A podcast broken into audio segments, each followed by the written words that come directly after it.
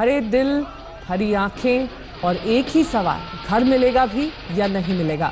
Delhi NCR के नोएडा में अक्सर आपको ऐसे प्रदर्शन दिखने को मिल जाएंगे। नहीं नहीं नहीं नहीं नहीं, नहीं ये जेएनयू के टुकड़े टुकड़े गैंग नहीं है, ये ना ही कोई स्टूडेंट एजिटेशन है और ना ही ये कोई पॉलिटिकल पार्टी के कार्यकर्ता हैं।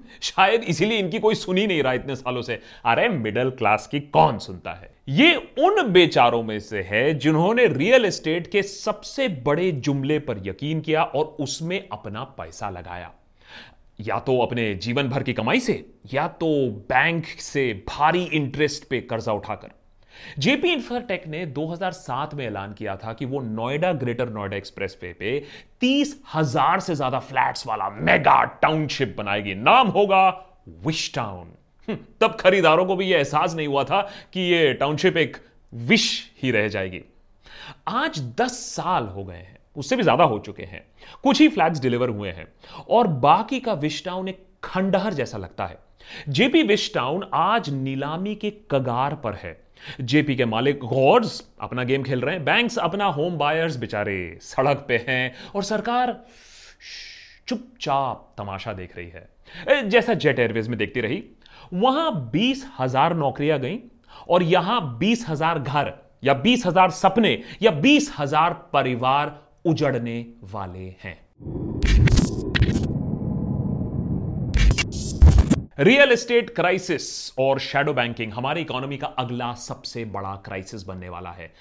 सौ बिलियन डॉलर से ज्यादा कीमत के घर रेडी हैं लेकिन खरीदार नहीं है। दो सौ बिलियन डॉलर्स का लोन ऑलरेडी स्ट्रेस्ड या डिफॉल्टेड हो चुका है। आपने इसके बारे में कुछ ज्यादा सुना क्यों नहीं? अरे भाई, पेपर में रियल एस्टेट के एड जो छपने हैं, हाँ, और साथ ही में इकोनॉमी खतरे में है, सुनने में उतना सेक्सी नहीं लगता है। और पॉलिटिशियंस तो खैर सबके हाथ रियल एस्टेट में बंधे ही हुए हैं। अब जेपी को देख लो फॉर एग्जांपल, बीएसपी ने जमीन दी सस्ते में, एसपी ने सारी बिल्डिंग परमिट्स दी, एडिशनल प्रोजेक्ट्स दिए, कांग्रेस ने सेंटर से अपना सहारा दिया, उनके बड़े बड़े मंत्री, सीनियर लोग, सिब्बल जैसे लोग जेपी के लॉयर बने। बीजेपी के योगी आदित्यनाथ यूपी में आए तो लोगों को कुछ राहत मिली। अरे भाई, योगी जी ने बोला कि हम सारे यूपी के बिल्डर्स को ठीक कर देंगे, लेकिन वो भी कुछ दिन बाद अली बजरंग बली में बिजी हो गए और बेचारे मिडिल क्लास बायर्स सूली पे चढ़ गए। अरे नतीजा क्या हुआ? नतीजा यह हुआ कि धीरे धीरे देखते देखते रियल एस्टेट की दुनिया में जेपी का क्राइसिस सबसे बड़ा बन गया। लेकिन वो अकेला नहीं है। जेपी और रियल एस्टेट का क्राइसिस समझने के लिए देश के अगले सबसे बड़े क्राइसिस को समझना बहुत जरूरी है। अब देखिए, देश में ऑलरेडी एक बैंकिंग क्राइसिस है, इस बात से अब कोई इनकार नहीं कर रहा है, जैसे इस बात से भी कोई इनकार नहीं कर रहा कि जीडीपी नीचे जा रही है। नॉन परफॉर्मिंग एसेट्स या एनपीएज अब दस ट्रिलियन रुपीस तक पहुंच चुकी हैं।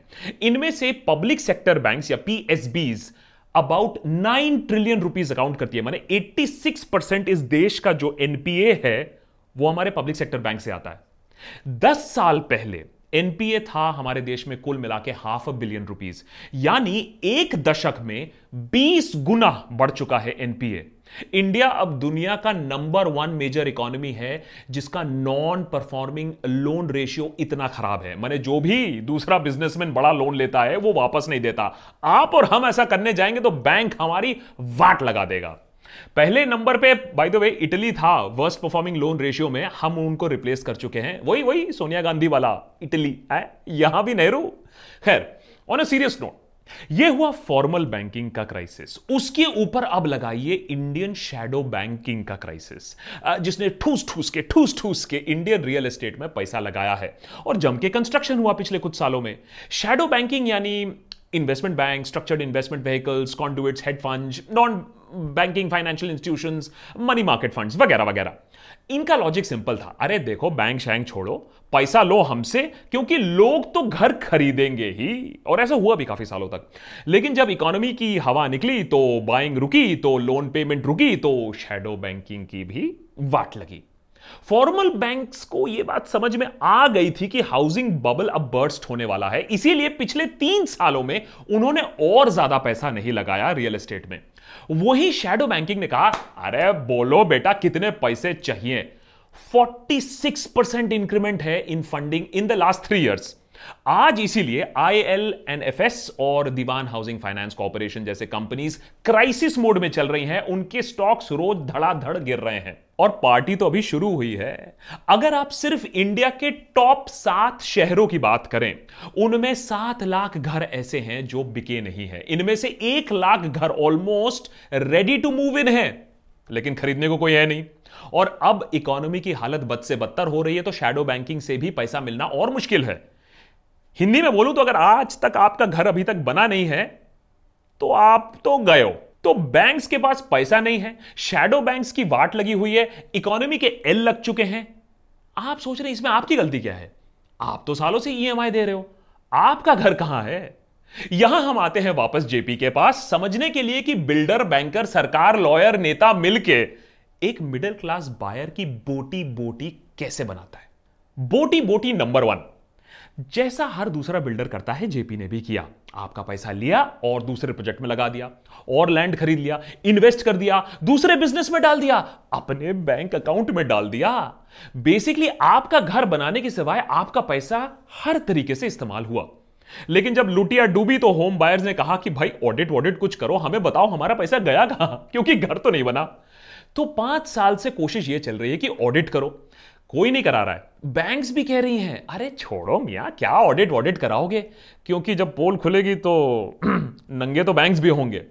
तो भाई थोड़े बहुत जो फ्लैट्स बने हैं उनमें भी इतना खराब कंस्ट्रक्शन है कि बच्चे शाफ्ट में गिर जाते हैं या प्लास्टर ऑलरेडी गिर रहा है दो साल के अंदर। आजकल बेचारे ओनर्स स्ट्रक्चरल ऑडिट कराने की कोशिश कर रहे हैं जेपी में, बेचारे भोले लोग। मूविंग ऑन टू बोटी नंबर टू, तारीख पे तारीख बीस हज़ार फ्लैट ओनर्स छह से आठ साल तक रुके हुए हैं कि उनका नंबर कब आएगा। हर दो सा, तीन साल में जब कुछ ज्यादा ही मामला तूल पकड़ लेता है तो जेपी जग के उठता है, बोलेगा अरे नहीं नहीं नहीं नहीं नहीं अरे आपका नंबर आ रहा है, हम फ्लैट कंस्ट्रक्शन कर रहे हैं। फिर साहब चुप, कोई लॉ, कोई सिस्टम, कोई तहकीकात नहीं कि हजारों करोड़ों रुपए लूटने वाले ये गौर जेपी के ये जेल के अंदर क्यों नहीं है। इस बार तो गॉड्स ने माफी मांगी है बाकायदा ईमेल पे कि हमें माफ कर दीजिए, कुछ ही साल की देरी हुई है, आपका फ्लैट नहीं बना है, हमें चंद पैसे और दे दीजिए तो फ्लैट बन जाएगा। तो फ्लैट ओनर्स ने कहा देखिए आपकी माफी नहीं चाहिए, फ्लैट दे दीजिए वही काफी है। बोटी नंबर तीन, न बनाऊंगा न बनाने दूंगा। देखिए ये बात तो साफ हो चुकी थी कि ये डूबती जेपी मेगा प्रोजेक्ट नहीं बनाने वाली है, लेकिन जाने भी तो कैसे दें। ठीक जैसे नरेश गोयल ने किया था कि जेट को अपने हाथों से जाने नहीं दिया, लेंडर्स को कंट्रोल नहीं दिया और जेट डूब गई, वैसे ही गौर्स जेपी विश टाउन को लेकर पॉलिटिक्स खेल रहे हैं, इंसॉल्वेंसी प्रोसेस को डिरेल ही करने की कोशिश कर रहे हैं कि अरे अगर स्टेलमेट हो जाएगा तो बिकेगा नहीं, बिकेगा नहीं तो कंट्रोल उनके पास आएगा। फिर कोई तरकीब निकालेंगे। बोटी नंबर चार, मेन इन ब्लैक। अब आपको लगता होगा कि भाई देखो बात तो सीधी है, पैसा हमने डाला, ई एम आई हम भर रहे हैं, फ्लैट तो हमें मिलना चाहिए। लेकिन इसमें अगर आप लॉयर्स को ले आओ तो वो ये बात मिलाड साबित कर देंगे कि वो बिल्डर है जो बेचारा निर्दोष है, रिस्क तो उसने लिया, दिल का दौरा तो उसको पड़ रहा है, गलती तो आप और हमारी है कि हमने फ्लैट में पैसा लगाया। और जेपी के पास बिल्डिंग बनाने के पैसे हो ना हो, लेकिन देश के सबसे बड़े बड़े लॉयर हायर करने के लिए बहुत पैसे हैं। इसीलिए कपिल सिब्बल, मुकुल रोहतगी जैसे बड़े बड़े नाम कोर्ट में रिप्रेजेंट करते हैं जेपी। इसके सामने आप और हमारी क्या चलने वाली है। बोटी नंबर पांच, इस सब में मारा मारा फिर रहा है बेचारा ई एम आई देने वाला मिडिल क्लास आदमी। वो चक्की पिसिंग एंड पिसिंग कर रहा है, एंड पिसिंग एंड पिसिंग। अरे भाई रहने के लिए घर नहीं है, उधर एक जेब से रेंट जा रही है और दूसरे में से ई एम आई जा रही है। मजे की बात यह है कि कल अगर जेपी की नीलामी हो जाती है और फ्लैट गायब हो जाता है, उसे बैंक को ई एम आई तब भी भरना पड़ेगा। वाह। बोटी नंबर छह, और नीलामी से हम आते हैं अपने फाइनल और मोस्ट इंटरेस्टिंग पॉइंट से। थोड़ा ध्यान से सुनिएगा क्योंकि थोड़ा सा कॉम्प्लिकेटेड है, लेकिन है सिंपल कि कैसे सरकार और सरकार कंट्रोल्ड बैंक्स लोगों को रास्ते पे खुद ही ढकेल रही हैं। ध्यान से सुनिएगा। जेपी डूब रही थी, सारे डेडलाइंस खत्म हो चुके थे, final final final final warning भी हो चुकी थी। इंसॉल्वेंसी एंड बैंक्रप्सी कोड के अनुसार जेपी को बचाने की जो कोशिश थी वो भी काफी दिनों से चल रही थी। फिर बेचारे लोग कोर्ट में गए, कोर्ट ने कहा देखो बायर्स को भी क्रेडिटर का दर्जा मिलना चाहिए। अट्ठावन परसेंट वोटिंग राइट्स मिला बायर्स को, बायर्स को लगा वाह अब हमारे पास शक्ति आ गई है, अब हम भी बता सकते हैं कि जेपी किसके हाथ में जाएगा और हमें भी वोट करने का मौका मिलेगा, तो अब तो फ्लैट मिल ही जाएगा। साथ ही में एनबीसीसी यानी एक नवरत्न बिल्डर ने कहा कि हम टेक ओवर कर लेते हैं और तीन साल में हम आपको आपका फ्लैट डिलीवर कर देंगे। बायर खुश, लेकिन इंडिया में हैप्पी एंडिंग होती कहां है? जा सिमरन जा। एनबीसीसी आने से बायर को लेट डिलीवरी चार्जेस नहीं मिलती, बायर्स ने कहा मंजूर है, लेकिन बैंक्स को लेना पड़ता है हेयरकट यानी लॉस, और गॉड्स के हाथों से जेपी पूरा का पूरा निकल जाता। आ हा, हा, हा, ये मंजूर ना था उनको, फिर क्या था, बड़े बड़े लोग हरकत में आ गए। एनबीसीसी का चीफ ही बदल डाला। आईडीबीआई जैसे बैंक्स ने कहा कि देखिए हम हमें मंजूर नहीं है, हमें यह सब रिकंस्ट्रक्शन नहीं चाहिए, हमें सोल्यूशन नहीं चाहिए, हमें चाहिए नीलामी, क्योंकि उन्हें लगा कि अगर नीलामी होगा तो उनको ज्यादा पैसे मिलेंगे क्योंकि बायर्स को तब कुछ नहीं मिलेगा। सारे होम बायर्स चाहते हैं कि एनबीसीसी टेक ओवर करे और अच्छे से घर डिलीवर करे, लेकिन टेक ओवर यस करने के लिए छियासठ परसेंट वोटिंग चाहिए, लेकिन अट्ठावन परसेंट ओनर्स से आधे ही सिर्फ इलेक्ट्रॉनिक वोटिंग कर पाए हैं। बहुत सारी वजह हैं, कोई देश में है, कोई नहीं है, कोई ये समझता है, नहीं समझता है, जो भी हो। कुछ छोटे बैंक्स को भी अगर आप मिला लो तो छियासठ परसेंट यस वोट लाना बहुत ही मुश्किल है।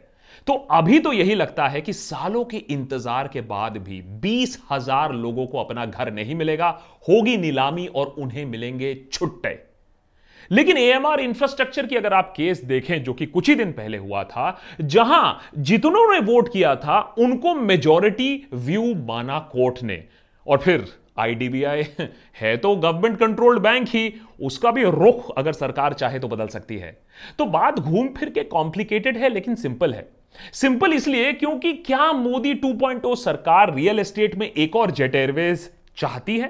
क्या बीस हजार मिडिल क्लास लोग जरूरी हैं या सिस्टम या रूल जरूरी हैं? क्या बिल्डर को पनिश करना चाहिए या होम ओनर को पनिश करना चाहिए? वोटिंग ऑन है, दस तारीख तक हमें मालूम चल जाएगा कि भैया और भी जेट एयरवेज की तरह रियल एस्टेट में भी सबसे बड़ा मेल्टडाउन हो रहा है या नहीं। यूजुअली मैं पर्सनल मैटर्स से दूर ही रहता हूं, जो मुझे इफेक्ट करता है मैं कभी अपने एपिसोड्स में नहीं लाता हूं, लेकिन जेपी एक ऐसा केस है जो कि एक नेशनल स्टोरी है और मेरी पर्सनल स्टोरी भी है। पर्सनल इसलिए क्योंकि मेरे पेरेंट्स ने भी कहा कि भाई उनको भी कभी दिल्ली में रहने का मन है, तो उनसे पैसे लेके हमने भी जेपी में इन्वेस्ट किया था कि भाई एक टाइम ऐसा भी आएगा कि पेरेंट्स हमारे भी दिल्ली एनसीआर में रहेंगे। लेकिन उनका सपना भी चूर हुआ, और जब इस पे रिसर्च करा तब समझ में आया कि रियल एस्टेट प्रॉब्लम कितना बड़ा है और इसके बारे में कोई बात नहीं कर रहा है, और सिस्टम को कैसे मैनिपुलेट करते हैं ये बिल्डर्स, और कितने बिल्डर्स हैं हजारों की तादाद में, कितने जेल गए ये आप जानते हैं और ये मैं जानता हूं।